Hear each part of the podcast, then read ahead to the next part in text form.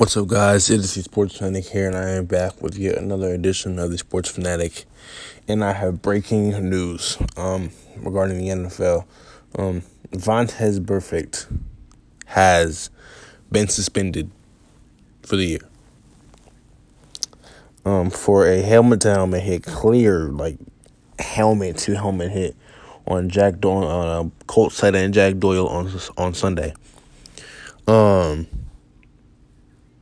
See, you, like if if I were the NFL, I I, I would have been kicked Burfict out of the league indefinitely. Like, no, you cannot come back.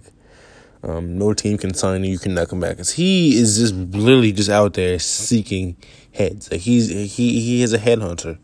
Okay, he's a headhunter. He's a dirty, dirty player. He's the dirtiest player in the NFL by far. Um, it's just it's just terrible. You know, I mean it's it's really just just terrible. Um, I would have been kicked him out of the league if I, if I was the NFL, if I were um, Roger Goodell.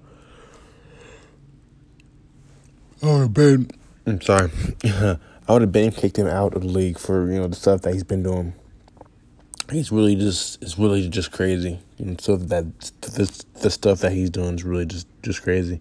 Um, I think he deserves to be kicked out of the league because of it. Um, I honestly do.